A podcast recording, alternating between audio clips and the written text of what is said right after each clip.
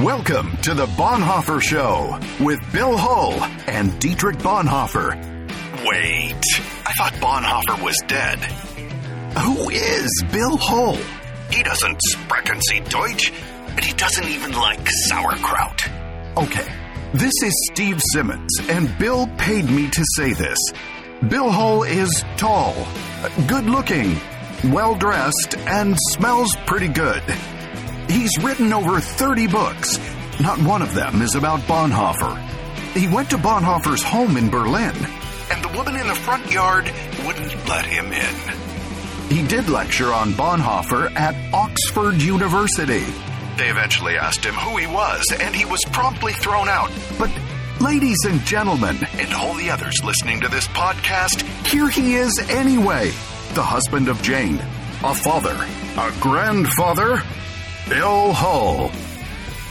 Well, thank you, Steve. I still can't believe I pay the guy to say those things.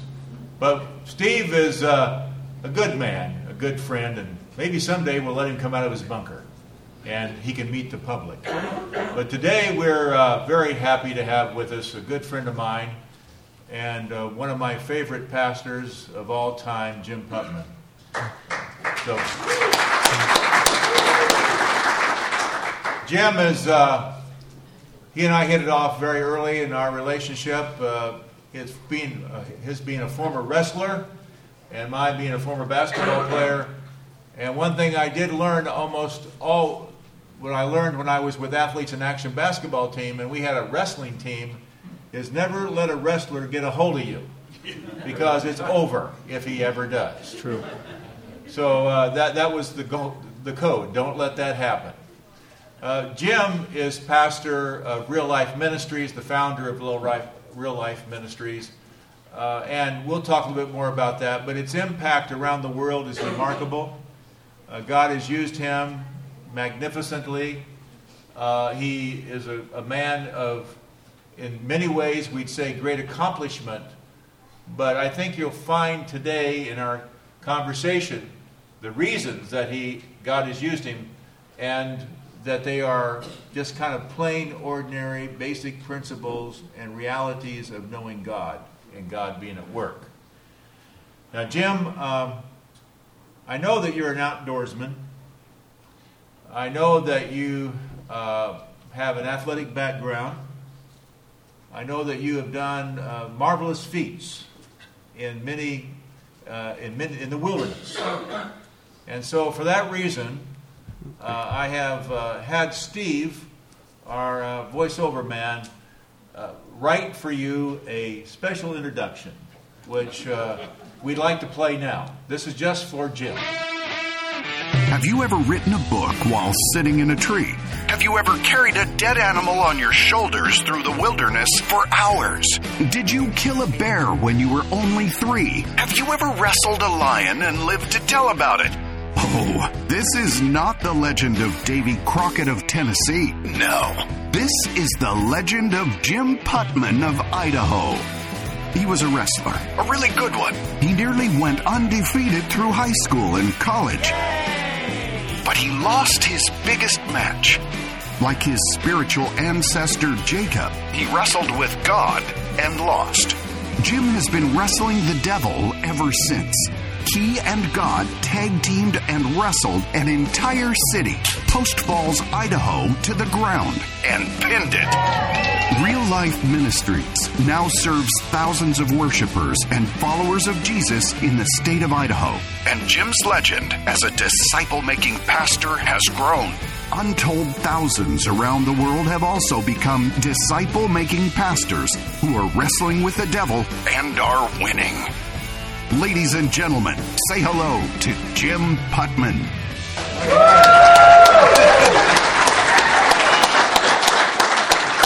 You like that? Well, uh, no. That's good. And, It was part of it is true. Part of it is, yes. The Part of it is you not. I know you didn't wrestle a bear. No, didn't do You that. didn't kill a lion with your bare hands. No. But some of that other stuff is true. Well, certainly did not pin Post Falls, Idaho. It's still knocking me around. Yeah. Yeah. Well, you were telling me about some of the stuff that's going on, and it's always a spiritual war. But thank you for being here. Um, I think that maybe we should begin by talking about the fact you grew up in a pastor's home. And tell us a bit about what you saw in the church as a, as a boy and some of your observations. I, I think that just what you saw, what you experienced, uh, what you thought about the Christian faith, I think this is a great place to begin. Yeah, uh, well, my dad is what I would call a first generation Christian in the sense that his parents took him to church, but his, his father, who, by the way, became a really good grandfather, was not a very good dad. Uh, he was faithful to his wife. He, he was a superintendent of schools, ex military guy, uh, but never told his his son once that he was proud of him or loved him. Never went to a game. Never did anything like that. Uh, my dad was sexually abused by a youth minister when he was a kid, and it shaped his life. Uh, almost committed suicide in high school, college, and then did have a relationship with Jesus. Started a relationship with Jesus. Went to Bible college. Met my my mom, and the problem for my dad was he wasn't discipled at home. He was absolutely sincere. Both him and my mom. My mom had, wasn't discipled at home, didn't come from a Christian home, divorced. They didn't know what it was supposed to look like. And a mistake that I think my dad made was he thought by saying no to the church, he was saying no to God. And so he didn't separate the two things. Uh, you know, I have a relationship with Jesus I work at a church as a pastor and a shepherd, and I care about that, right? But my family is my primary place. And so my dad's MO was I don't remember growing up at a time when we didn't have somebody for dinner, or the phone rang during dinner, or somebody stopped by the house. Uh, we lived in a parsonage, I remember, during my formative years. And, you know, I finally would get the chance to play catch with my dad. And then somebody would come and that was over. He's off praying over there with that guy while I'm sitting there going, uh, you know, how does this work? And so my dad was absolutely sincere, committed. Uh, the church really treated my dad poorly. I, that made me very angry because, you know, as you grow up, you start hanging out, you start seeing things, and my dad's given all this time, but yet you go to ba- the bathroom and there's the people talking about their, your dad's sermon. You know, uh, my dad wasn't paid well, so both my parents had to work. Uh, I remember my dad asked for vacation, and they got one week a year of vacation. Lived in a parsonage, and so the way my dad bought our first bike was he took his vacation, did a revival meeting, so he would have money to buy us a bike. Uh, so I I didn't think my dad was treated very well. At, at, the time, as you grow up, you start hanging out with you know kids going to their houses, seeing the way they lived at home, seeing the way you live at home, and you start going, maybe my dad's crazy. Maybe he's like he's the freak show because he cares this much about it. He's totally dedicated to this, and these people, they go to church. They they don't act the same at home. You get a job with somebody in the church, right? And they have a whole different language at home or at work than they do at church. And, you know, I was a rat, rowdy ADD kid, in trouble a lot, didn't sit in Sunday school, didn't, you know, so that, there was part of that too. But because my parents, one of the key moments in my life was uh, because my parents were both working, so many hours. We had my parents had five kids in six years. Wow. And so I had four little sisters, and there was very little supervision at home after school, sick days. And um, my dad tried to help another family who was going through divorce, brought their son into our house. And their son had been um, sexually abused and sexually active because of that. And he brought that into this young family with no supervision at a very early age that started a lot of shame and guilt in my entire so my dad's trying to help somebody right but the impact to this family and to what it started and where it went So when you put all of that together, it, that led me to this place where I'm filled with shame and guilt, angry at the church, don't really understand. You'd ask me what I was. I'm Christian, but because that's how, what I was brought up. Uh, my dad's kind of a freak. Jesus, Jesus, Jesus all the time, but isn't really around unless there's a problem. If there's a problem, he's there. But on the proactive side, they're so busy doing so many things that they're not there unless there's a problem. And by the time my dad starts to figure this out, I hit junior high, high school. You know, you think everything's fine with that until they start developing, right? So now he finds out, oh my goodness, what have I done? And he starts making changes, right? Because he sincerely loves the Lord, and nobody ever showed him. And he starts start. Am I doing this right? He starts knowing it's not working out right. He starts going to counseling. He starts getting help. He starts going to people who have had kids. What am I doing here? And he starts changing. But it's too late for me, in my perspective. Uh, I'm absolutely committed to sports because I, in my mind, I have to be good at something because I'm nothing. Uh, because of the shame and guilt of what had got started in my life, I'm nothing. So I, I commit myself to sports and I become the best. But that does not, that now I'm the best, but it doesn't fill your soul. So how old were you when you really became successful as a wrestler? I won the national championship in freestyle as a fre- uh, freshman in high school. And so I'm now the best. Uh-huh but so what? So now it's like, well, what do you do with your emptiness? And, and plus, I'm, I was small. We moved every two years. So I'm always what, the one on the outside. Did you wrestle at? Uh, at that stage, I think I won it when I was uh, 130, 135. Okay. It's the last time I ever saw anything close to that. uh, but I, I, uh, you know, I was always the third wheel, moving to town with kids who had known each other from. So I was uh, the best drinker, best partier, best fighter. You know, didn't have a lot of really deep relationships because we moved a lot.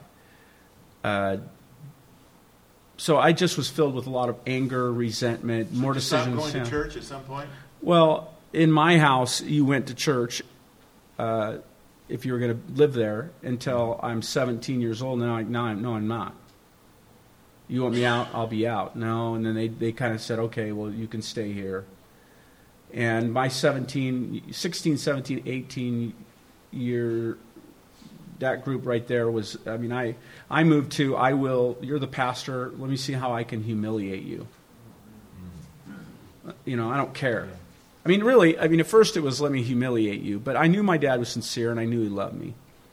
So I didn't really purposely try to hurt him. I just didn't care if it did or it didn't. And so then I go to college on a scholarship.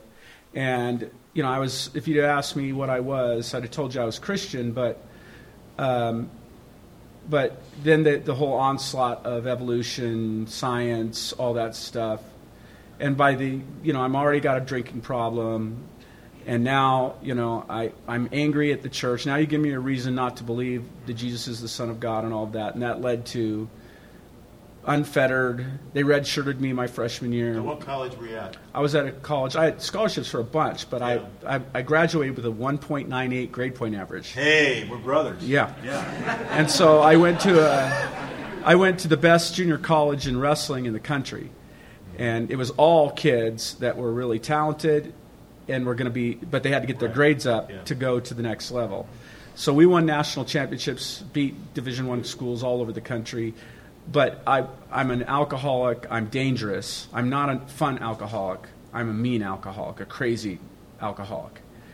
And uh, and i always said i could quit whenever. Well now i'm getting in trouble going to lose my scholarship sort of stuff. Now the coach steps in and now I have to quit. And now I find out, okay, I got a problem. I don't think I don't think I could do this. At the same time, you know, my dad, who loves me, and I've I've spent my life hurting, is talking to me about trying to, to bring me back to God through all my problems, and I'm like, I don't believe in God. And so he starts uh, sending me, he told me that there's a lot of scientists who believe in God. And I said, that's an oxymoron, not true. So he starts sending me stuff. And it started this process of there is no God. Okay, there might be a God. Which God? He sent me a book from Josh McDowell uh, as a historian trying to prove, you know, religion, ancient literature based on historiography, which I was, I was a history major, graduated to be a history teacher, so I understood that. And so I went, okay, it's Christianity after looking at a bunch of other things and a journey, and he, which he loved me and he pursued me, and I had humiliated him. I couldn't quite understand why he would, he and my mom would care about me after everything I destroyed, uh, including my sisters, and some of my behavior had really hurt them as a young child, and then others. So you know, but they loved me, and um, and that went, then it was like, oh my goodness, it is Jesus. I am going to hell. There's no way I can be forgiven for what I've done. And then he shared the gospel with me, but he didn't go, okay. It, remember, he was a pastor. Yeah. I, he never won me to the Lord preaching ever. I mean, I could care less about what he preached. It was his personal relationship with me, pursuing me, loving me, giving me grace, he and my mom. And then it was, okay, he will forgive me, but it's me and Jesus, and I'll never have anything to do with the church ever. And he just kept pursuing me. I, you've heard you've heard me tell the Yeah, story. What, what, did you see about the church? What was it about the church you didn't like? Um, well, it was hypocrisy. It was these people that claim one thing on Sunday, but don't really live it. They weren't. They were maybe they followed the rules to some extent when people were looking. When they weren't looking, maybe they followed the rules, but it, it just wasn't. It, it, for me, it was like this. I was a you know national champion on several national championship teams. I saw, I knew what commitment was to something. I knew what it meant to be committed to something. Uh, I knew people that liked to let, wear the Letterman's jacket, but didn't put the time in. And if Jesus was really the Son of God, and the Bible was really true, these people weren't acting like that. They weren't committed to that. They didn't. They they were religious. It was kind of like wrestling. I'm a wrestling fan. They couldn't actually wrestle. They didn't actually support the team. They sure complained a lot if they, the team lost, but they weren't doing anything about it. You know, I I compared the commitment level to a sport. I, and I was a disciple of wrestling, and I wasn't. You know, I, I just I didn't see the commitment. It, I, to me, the church was a bad team. That it just re- redefined winning so that they didn't appear to be a bad team. Yeah. So they kept losing. yeah, and they were fine with it. They were good with it. So, so my father actually, uh, first of all, the first conversation was, I, I'll accept Jesus, but I'm never accepting the church. And my dad didn't say anything about it. he just let it go. Excuse me. And I remember I got a call from him a few weeks later, and he goes, Hey, I got this problem in the church that he was pastoring at. I go, Well, your problem is you're in the church. and he said, uh, No, I got this problem. There's this family, this really super neat family that's coming to church, that started coming to church, and they want me to come over for dinner, but they don't really like mom. And I don't know what to do. I mean, do I have a relationship with them? Thank you. Uh, do I not? Do I? What do I do? And I'm like, no, you're married. You know, I mean, I, I, I dropped a few words in there like, you don't like my mom? Are you kidding me? Uh, and I'll just come down there and take care of it for you, you know. And and uh, he's like, no, no, no. And uh, I go, no, you guys are married. You can't go over to her house for dinner and do stuff, and then she has to stay home. No way. And my dad paused, and by that time, I knew something I had said. I, I, something was coming. He had me in some way but I didn't know how. And he goes, Well, Jim, that's how Jesus feels about his bride, the church. You can't say you love Jesus, but will have nothing to do with his church. And I, I had come to the place where I trusted the Bible. And he said, I said, Where does it say that? I'm not a bride. I'm a man. You know, you can't call me the bride of Christ, you know, and all this. And so he, he had to walk me through Scripture and do Scripture. And I'm like, oh, man that's terrible. I have to be a part of this losing team. I mean, what am I going to do? He goes, Well, God saved you for a purpose in the church. I'm like, What? To teach people how to hurt each other? They already know how to do that with their mouth. Now I'm going to teach them how to do it physically? You know? And he goes, No, no, no. Everything you've learned, all your experiences, God shaped as a part of that. He didn't choose your sin for you, but, but he, he can take that and turn it into something good. You understand things that other people don't understand. You, all that was a part of your training. And, uh, you know, like Moses and being a shepherd, and, you know, and he, and he walked through. This is how God works. And, and, and I'm like, really? Wow, okay. And so he walked me through that whole process. So discipleship for me is my passion. Um, and here's why because most people have not been discipled the way I was discipled. They weren't discipled in relationship, they were systematically discipled come to church, go to a class, uh, read this book, all of which is a part of it. But to have the intentional person be able to, you can call them at 10 o'clock at night. You don't know what to do in your marriage. You, you, most people don't have that. They have a church they go to, which, which isn't about discipleship. I mean, it is, but the, the most important methodology that Jesus used. Jesus made disciples. When he said, go make disciples, he didn't say, go do it any way you want. He said, I did this with you. Yes, there was the synagogue. Yes, there was the gathering together. But it was the sitting by the fire at night. It's the talking as you walk along the road. It's the modeling. It's all these things that Jesus did that he intended for us to reproduce, but instead we turned it into a curriculum. We turned it into a classroom. We turned it into not life on life. And, and that's what he meant. And when we try to take Jesus' teachings and separate it from his methods, we don't get his results. Amen. This is bro. We're going to take a break right now, and we're going to come back because this. I, I want to hear the rest of this story, don't you? Yes. So, is, so let's take a quick break. The Bonhoeffer Show is brought to you by the Bonhoeffer Project. As Bill said, the Bonhoeffer Project turns leaders into disciple makers. Jesus calls us as his disciples to make more disciples. But why should we make disciples? What are disciples? How does one make disciples? And who should join us? If you are interested in accomplishing what you agreed to do when you decided to follow Jesus, then inquire at the thebonhoefferproject.com. You may qualify to become a member of one of our cohorts. The Bonhoeffer Project has cohorts spread across the U.S. and in several countries of the world. And remember to subscribe to The Bonhoeffer Show by going to the website, thebonhoefferproject.com. There you'll see the Bonhoeffer Show button. Click it and subscribe. Or go to iTunes, then type in The Bonhoeffer Show. And now, back to you, Bill. Well, thank you, Steve. We're here with Jim Putman, and we're talking about uh, how he came to faith, uh, how he came to understand his relationship and responsibility to the church, about his family and his father, all those kinds of things. So, Jim, let's just continue. What was it like when you did go back to the church and you walked in? What what things were you thinking and feeling?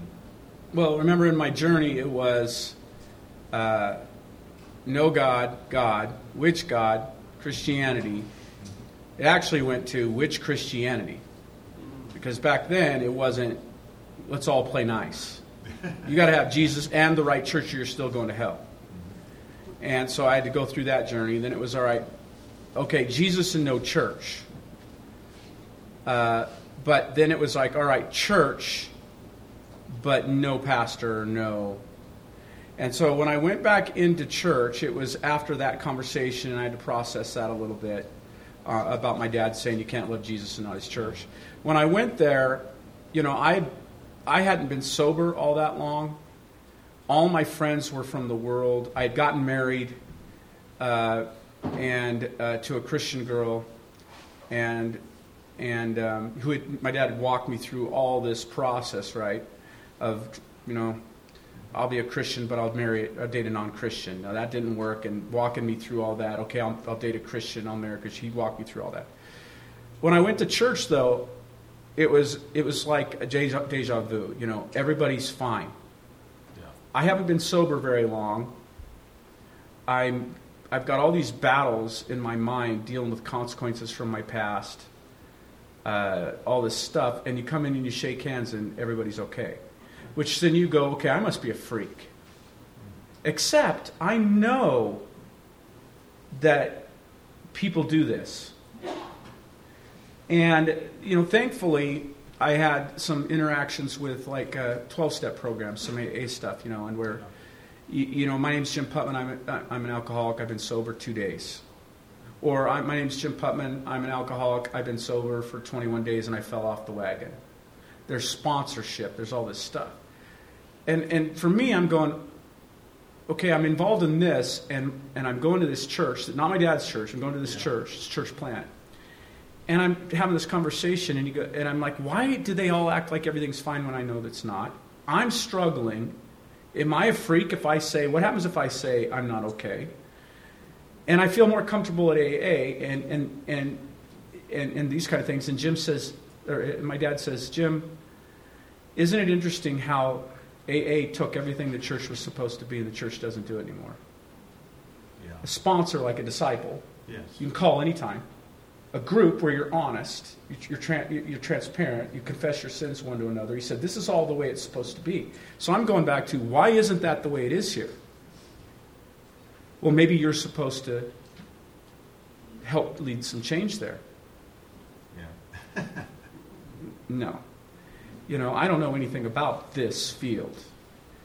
And so I was going to church for a while, and I call up my dad, and I go, Dad, this is terrible. I'm missing football on Sunday morning. These people aren't real. And he says, he says, well, Jim, he says, you're like a lake. My dad always uses these analogies. Yeah. A healthy lake has water coming in and water coming out. If water's only coming in, it floods and kills everything around it. If water's going out, no water's coming in, it dries up. You've had water coming in. It's time for you to not just go to church. You need to find a place to serve. You need to do. You need to ask God to show you where you can be a part of something. Huh. So the next week, the pastor comes up to me, and I'm the only one really around the age of mid, you know, twenties. Yeah. Uh-huh. He goes, "Hey, I got a question for you. Uh, I got these uh, in our church, we don't have a youth ministry. We don't have anything. I got like four kids in the middle school freshman area. Would you like to, to, to start a youth group for us? No. no.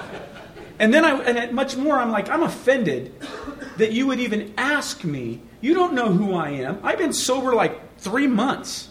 And you're going to give me the junior high kids? What kind of things are going on in this place? Good question. And I told my dad that. He goes, Well, Jim, didn't you start praying last week that God would show you where to serve? It sounds like He just answered you. I mean, when you pray, shouldn't you look and see what happens next?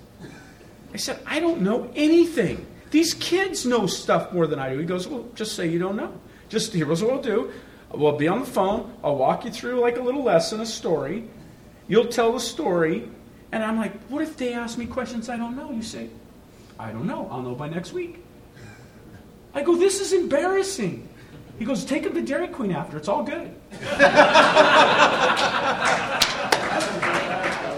Uh, your dad's quite impressive. And so, so it's if I say the wrong thing, just come back and say, you know, I talked about it with my mentor, and he said, you know, he showed me some scripture, and, and I was wrong. And he goes, You'll actually show the kids more by just being real and honest and being willing to say you were wrong and by trying. So I'm okay. Uh, and he just started, Hey, you prayed about it, dude. You you were not going to be about you anymore. You're going to surrender to Jesus. You're going to obey him. He's your Lord and your Savior. You did things your own way. Right? Yeah. How'd that work? Not, not very good and he would pray with me before, and I went through this, and pretty soon four is becoming 10, becoming 20, becoming 30. People are going, maybe you're a youth minister. I'm like, no and hell no. uh, you know, I'm wrestling in college my final year. You know, I get mono. Uh, I, so I'm a three-time college All-American. I get so sick I can't even. The senior year is just a disaster, which made me really angry at God because I, that was what I was afraid of. If I decided to follow him, he would take away what I wanted to do with my dreams. Because to me, a follower of Jesus was my dad, where you do what he calls you to do, even if nobody appreciates it. You, you follow Jesus, you, you change your plans according to him. And, the re- and, and, and I wouldn't have had to see it that way if I'd have just gone to church with the rest of the Christians. But for me, he had shown me what a Christian was. And now I have no choice. I can't be in this, excuse me, I can't be in this third category of, I, I, I, I can't reject Jesus and be lost. I can't be this fake thing that doesn't serve God, doesn't follow God, just goes to church. If I'm going to follow Jesus, I have to do it like that. Okay, so I, I had to be obedient. Which led then to um, I said no to youth ministry, but kept doing this as a volunteer, and it got to 100 kids and Yeah. bigger than the church almost. And uh, I go to a public school, and I'm teaching, and I have this youth group kid, this kid in my class that is uh, started out with great grades. Uh, all of a sudden, attitude switched mid-semester, terrible grades. I, I call her in uh, after class and say, Sarah, what's going on? And she tells me that her dad had been sober for a long time. He'd started drinking again, abusing people, you know, all kinds of terrible stuff. And I said, Well, I have to report this to the school. But can I share with you about Jesus? And I got to share with her about Jesus. And then I invited her to come to the youth group I was leading as a volunteer. And the next day I came back in, and the principal called me into the office and said, Hey, you can't talk to her about Jesus. Her parents, she had told her parents that I talked to her about Jesus mm-hmm. Excitedly. Well, they called the school. And so you you can't talk about Jesus. And I said, Well, you tell me what good Christopher Columbus is going to do that girl. And uh, I made a decision with the help of my disciple maker again. Okay, maybe I am called to this. And and you know, here's the deal. I the church, my first, I, I- I decided to do it. I found ineptness. I found duplicity. My first board meeting I ever was at as a youth minister, where I'm at the meeting, the chairman of the board admits he's having an affair with the associate pastor's wife. Wow. Uh, it was everything I I had imagined it was, in a negative sense. But my disciple maker walked me through what is it like to be David underneath Saul. So my disciple maker gave me everything my dad didn't have, but he learned. He then invested in me in relationship, and he would, because I had a lot of bad memories of things that he had done, but he would say, you know, I was wrong. I'm sorry. Forgive me for that. This is the way it should have looked. And so he spoke into my life in every possible way, from marriage to parenting to all of that. And he helped me build a culture of discipleship. The things that I got from him in relationship, I then took back to the church and said, This is the way, this is what we want to produce. If we want to produce this, these kinds of relationships, these kinds of people who know how to do this, it means they need to be discipled to do this. What if my dad would have been discipled when he became a pastor instead of just educated at Bible college? And known how to respond at home, how to respond in marriage, known what kind of culture to create, known how to disciple people, and interjected that. Not just, I don't have a problem with the preaching, I don't have a problem with classes, I don't have a problem with all those things, but it doesn't stop in the information transfer. It's doing life, modeling things practically, not just talking about them theoretically. Walking people through these things, showing them how to do things. While they're doing it, understanding that they're in a battle and walking them through those battles. What if we injected, created a system where this was actually produced? And then I had to go back and go, okay, what I got from my dad, and my dad asked me a great question. He said, Where, What are you a disciple of? I said, I'm a disciple of wrestling. How did they make you a disciple of wrestling? What did they do in wrestling? And then let's apply that to the church.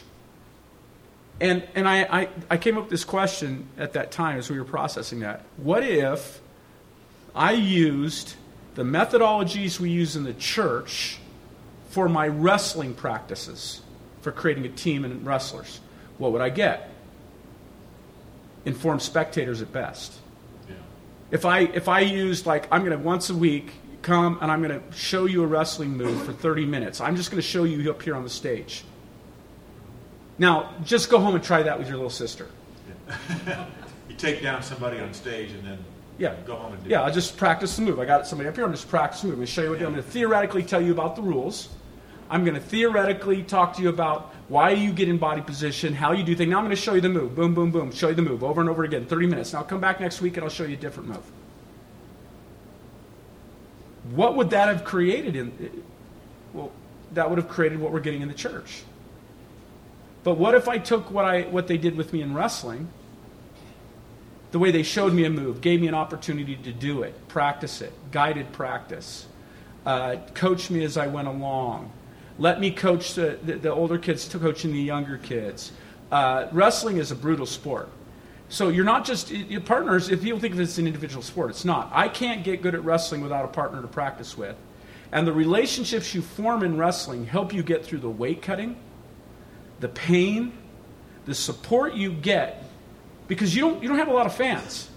You know, in basketball or in some states you might, but in basketball you got everybody applauding you. In wrestling, hardly anybody's in the stands. Your team that you're with understands you. They understand the pain you're going through. They support you. In church, you just check a box, you go, you learn a little bit of information. You don't know how to actually apply it at home or in any other venue. You don't, you know. It, it, what if we swap those things? And so what I did was I went, all right, I'm going to take what they did in wrestling and apply that to church. I'm not against a 30 minute practice session, but we're going to create places for you to actually practice with one another with guided coaches. We're going to have common language. We're going we're to define terms the same way. We're going to start a little kids program that feeds the junior high program, that feeds the college program, that feeds the, the adults program. We're going we're to do all that. We're going to make disciples. And then as I'm starting to think through this, my, my disciple maker would go, Yeah, that's scriptural. See, Jesus did that here. Yeah, that's scriptural. Jesus did that here. And then I'm like, well, why are they taking all these teachings of Jesus but not using them in any way Jesus used them, but expect people to get what Jesus was? So that's kind of my journey. And so that's how you, and so when you started Real Life Ministries, kind of describe, the, you know, what were you trying to do? I mean, what were you trying to accomplish when you started that ministry? Well, what had happened was I'd been a youth minister for 10 years, and the Yeah. problem is, is I was raising up kids in small groups, Yeah. small group leaders. I was discipling kids who were discipling kids. Problem is, you get age 18 and they graduate out. Right. The problem is, is that the rest of the church says, no, we don't want you to just do anything or disciple. Just sit there and listen to our music, Yeah. right?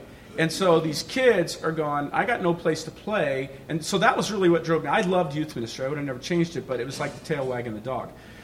There was a ceiling. These disciples had no place to play. They were running a completely different system and weren't even wanted. There's no place for them.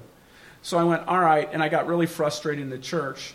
And, and my disciple maker again said, hey, well, what if God made you to be a head coach and, and God taught you the things He taught you to be? What is it like to be in a system where you, there's a ceiling and what, you know, what are all these lessons you've learned? Now you can apply them and start a church. So when we went and started the church, we had three months' salary and four, four people. And we didn't have a video projector. We had nobody that played music. We had no buildings, no nothing. But we knew how to make disciples who would make disciples.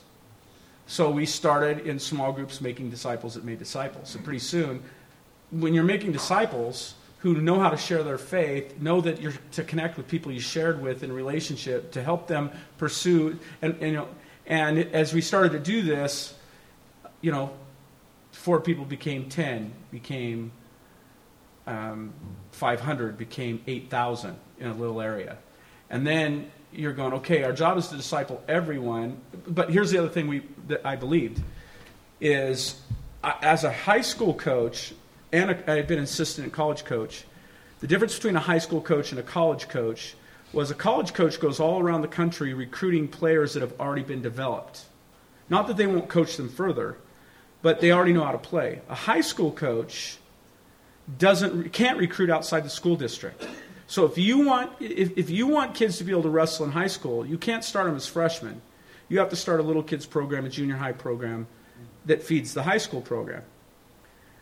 And the way it works is that in the high school program, then your high school kids become your junior high coaches in your little kids programs when they graduate, right? And the parent, they become parents and they start teaching their kids when they're two. Pretty soon you've created a program that destroys everybody, right? Yeah.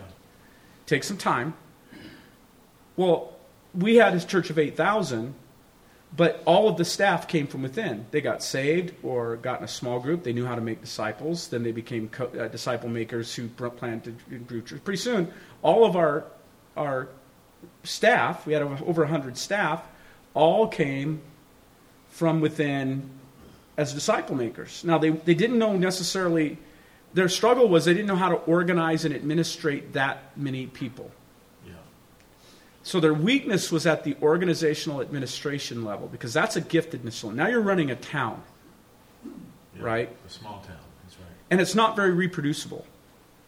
And, and you can't just keep building bigger and bigger buildings. So at that point, because we had people traveling from 100 miles radius, we went, we got to, the, the bigger it gets, the less reproducible at the highest levels.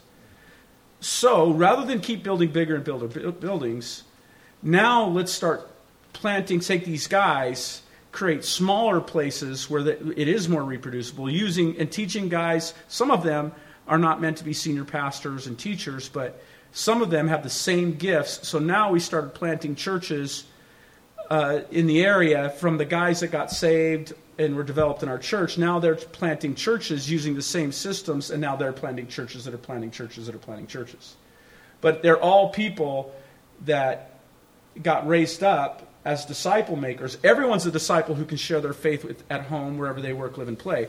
But some are leaders, and you want to be able to disciple everyone, identify the leaders that are called to ministry, and help them become leaders who understand how to make disciples, who, pre- who reproduce disciple making systems that incorporate the, the preaching, the teaching, the small groups, the classes into a disciple making environment that's relational. Great. Okay, we're going to take another break, and I have a few more questions for Jim before we let him go. If you want to go deeper into Bill's and the Bonhoeffers teachings, go to www.thebonhoefferproject.com. There you'll find videos, books, and other resources that present both the problem and the solution to the disciple making challenge facing today's Christian community. You can join a cohort or read Bill's and other Bonhoeffer Project team members' blogs and connect to Bill's books and articles. Remember to subscribe to The Bonhoeffer Show. Go to iTunes and do it today. We need to hear from you so Bill can answer your questions. All of Bill's answers are guaranteed to make you better looking. Lose 10 pounds. And the IRS to write you a very big refund check. Well, not really, but you get the idea. Now, back to the king of culture for critical analysis of whatever crosses his mind. Take it away, Bill. We're back now with Jim Putman, and uh, Jim, we were talking about we've talked about your your history as a young man and how you came to faith in Christ, how you entered into the church, what you saw about the church that was working, what you saw could actually work and taking what it's like training people, like in wrestling, for example, and how that training, these training concepts can work in making disciples.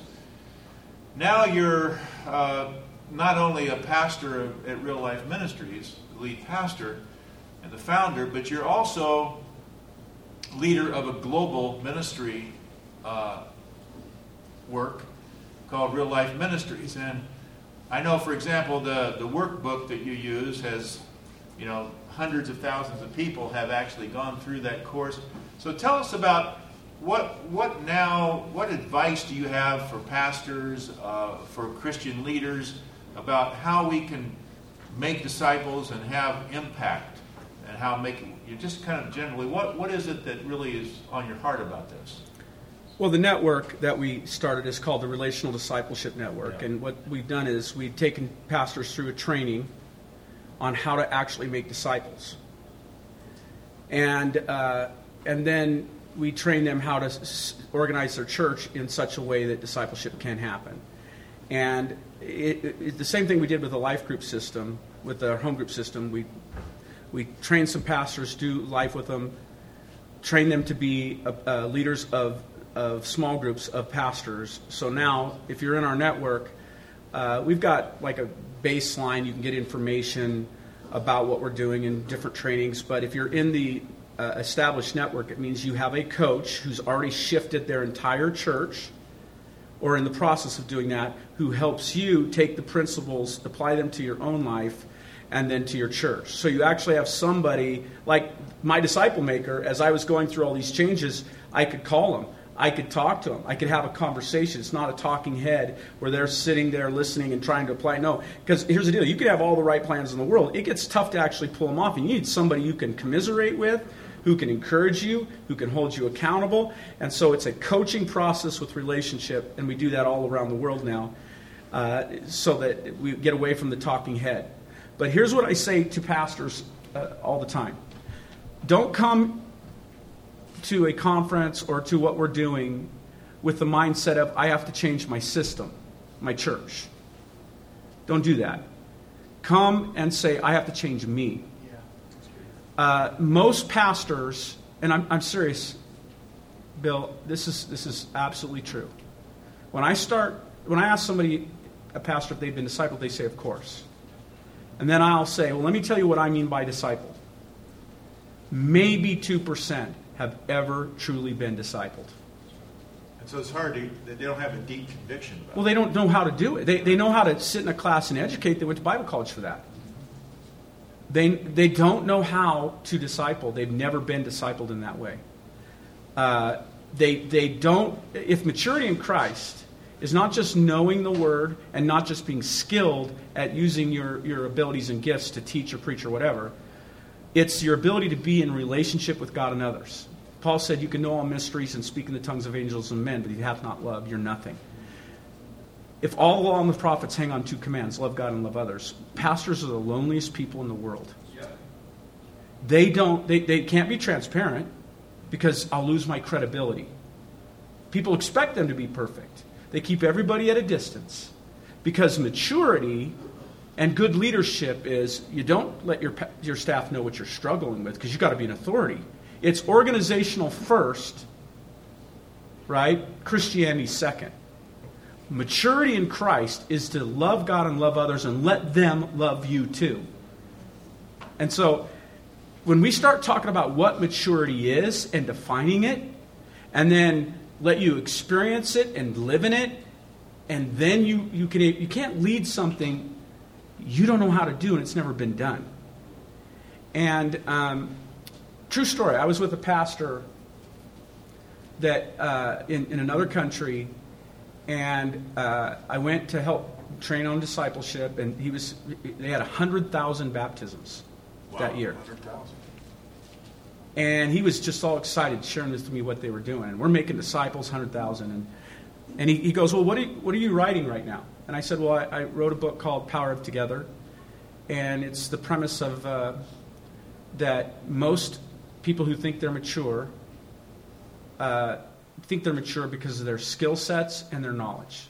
And pastors are lonely, they don't share, they get, you know, they're expected to be perfect, all this stuff. And, and, and I was sitting with him and his whole family that runs this ministry.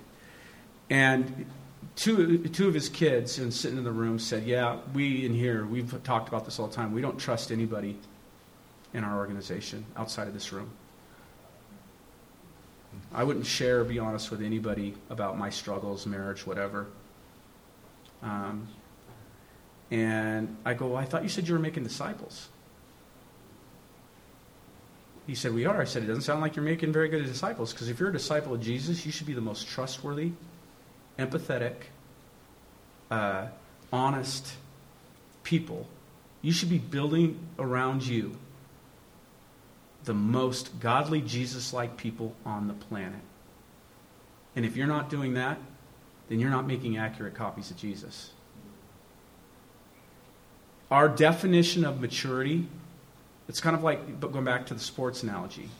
If your sports analogy uh, in wrestling, definition of a good wrestler is someone who is, there's three positions top, bottom, and neutral.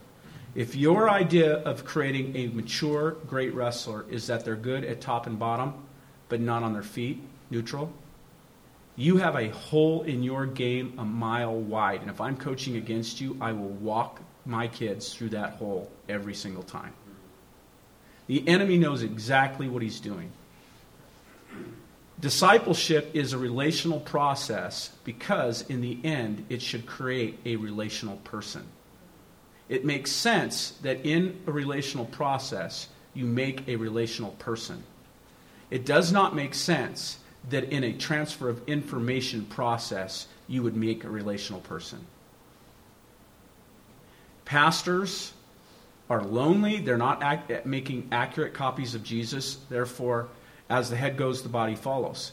We have the right information, we don't carry each other's burdens. We don't tra- confess our sins to one another. We're not open and go, I, got, I don't know what to do at home. Nobody even know you didn't know what to do at home until, until you, the divorce decree comes out and you went to church with them every week. And how were you? Fine, fine, fine. We live in a cluster, in a culture that the right information without support and family and body and team, you won't make it. We're creating people who, who might know the word and have skill sets but do not have the support they need to withstand what this world's handing out. You have some. You have a couple of books on this subject, don't you? What are the names of their books? Oh well, I have a book called uh, "The Power of Together," which I it's still out there. Wasn't but that I'm, the one you wrote in the tree? That you ended up. You told me you were uh, sitting up in a tree with your laptop. Yeah. And you were finishing that. yeah, up. and I actually had my son in another tree, and I was cow calling for a bull Yeah. to come in and writing, and all of a sudden a bull came in, and my son killed an elk while I was writing the rest of his book. It's pretty funny. yeah, it's pretty funny. I tr- trying to carry a bull out with your laptop. That Yeah. just it's not not very easy. Yeah. But uh, it was uh, it, it, it, my sad. But the sad thing for me Yeah. is when I look at most Christians. I mean, we we all know this. Biblical worldview amongst Christians is very low. Uh, those who serve, not very many.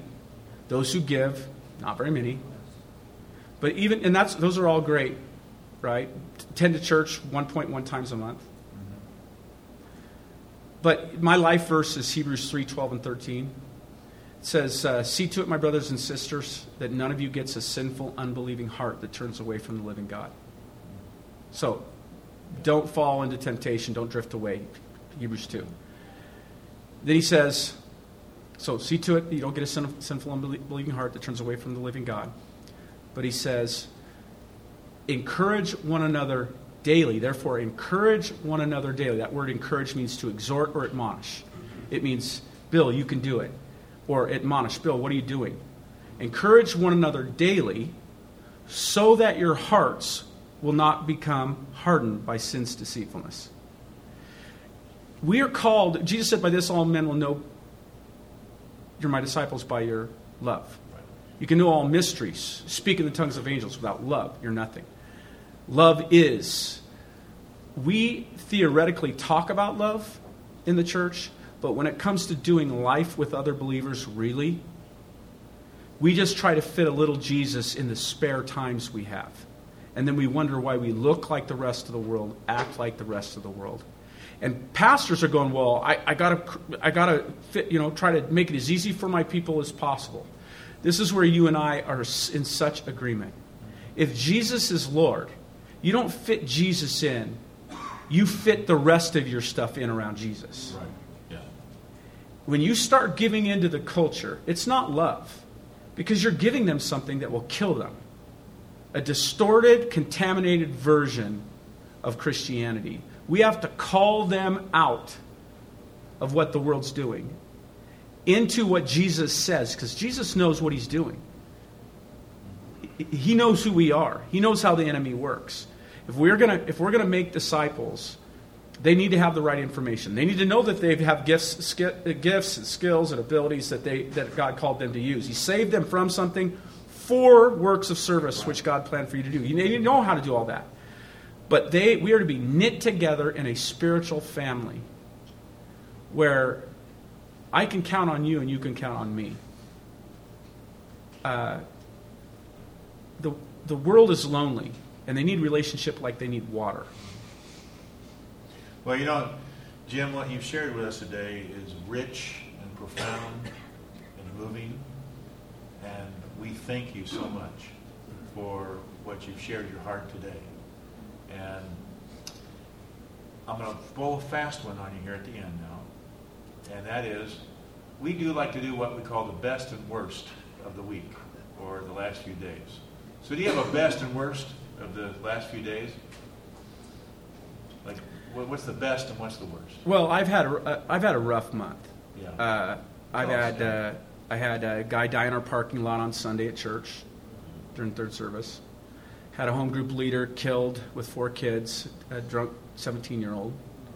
Had a family taking a homeless family, and the 18 year old son of the homeless family killed the 18 year old daughter of the. Uh, I had uh, our home group, my dad and, and, and a couple of our elders go to help a home group leader who was drunk, not a home group leader, excuse me, a home group member who's struggling with alcoholism.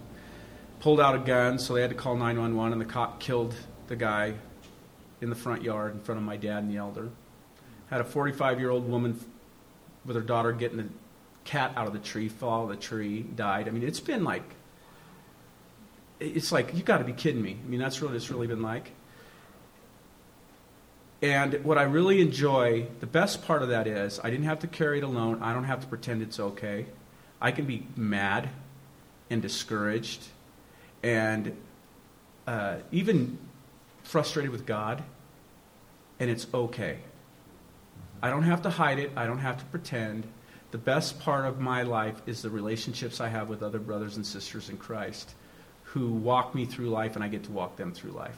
So I know you were probably uh, wanting something a little bit less traumatic than that, No, but that's- that's where I'm kind of at right now. Well, you know, the one thing I remember when I went to Jim's church, uh, somebody said, "Now that guy over there, that's Jim's father."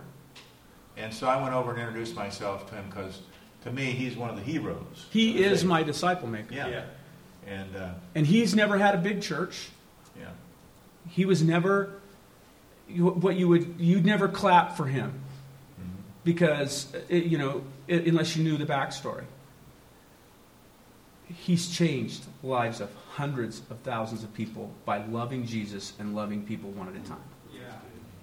yeah. Well, I can't think of a better way to end. Let's thank Jim for being here.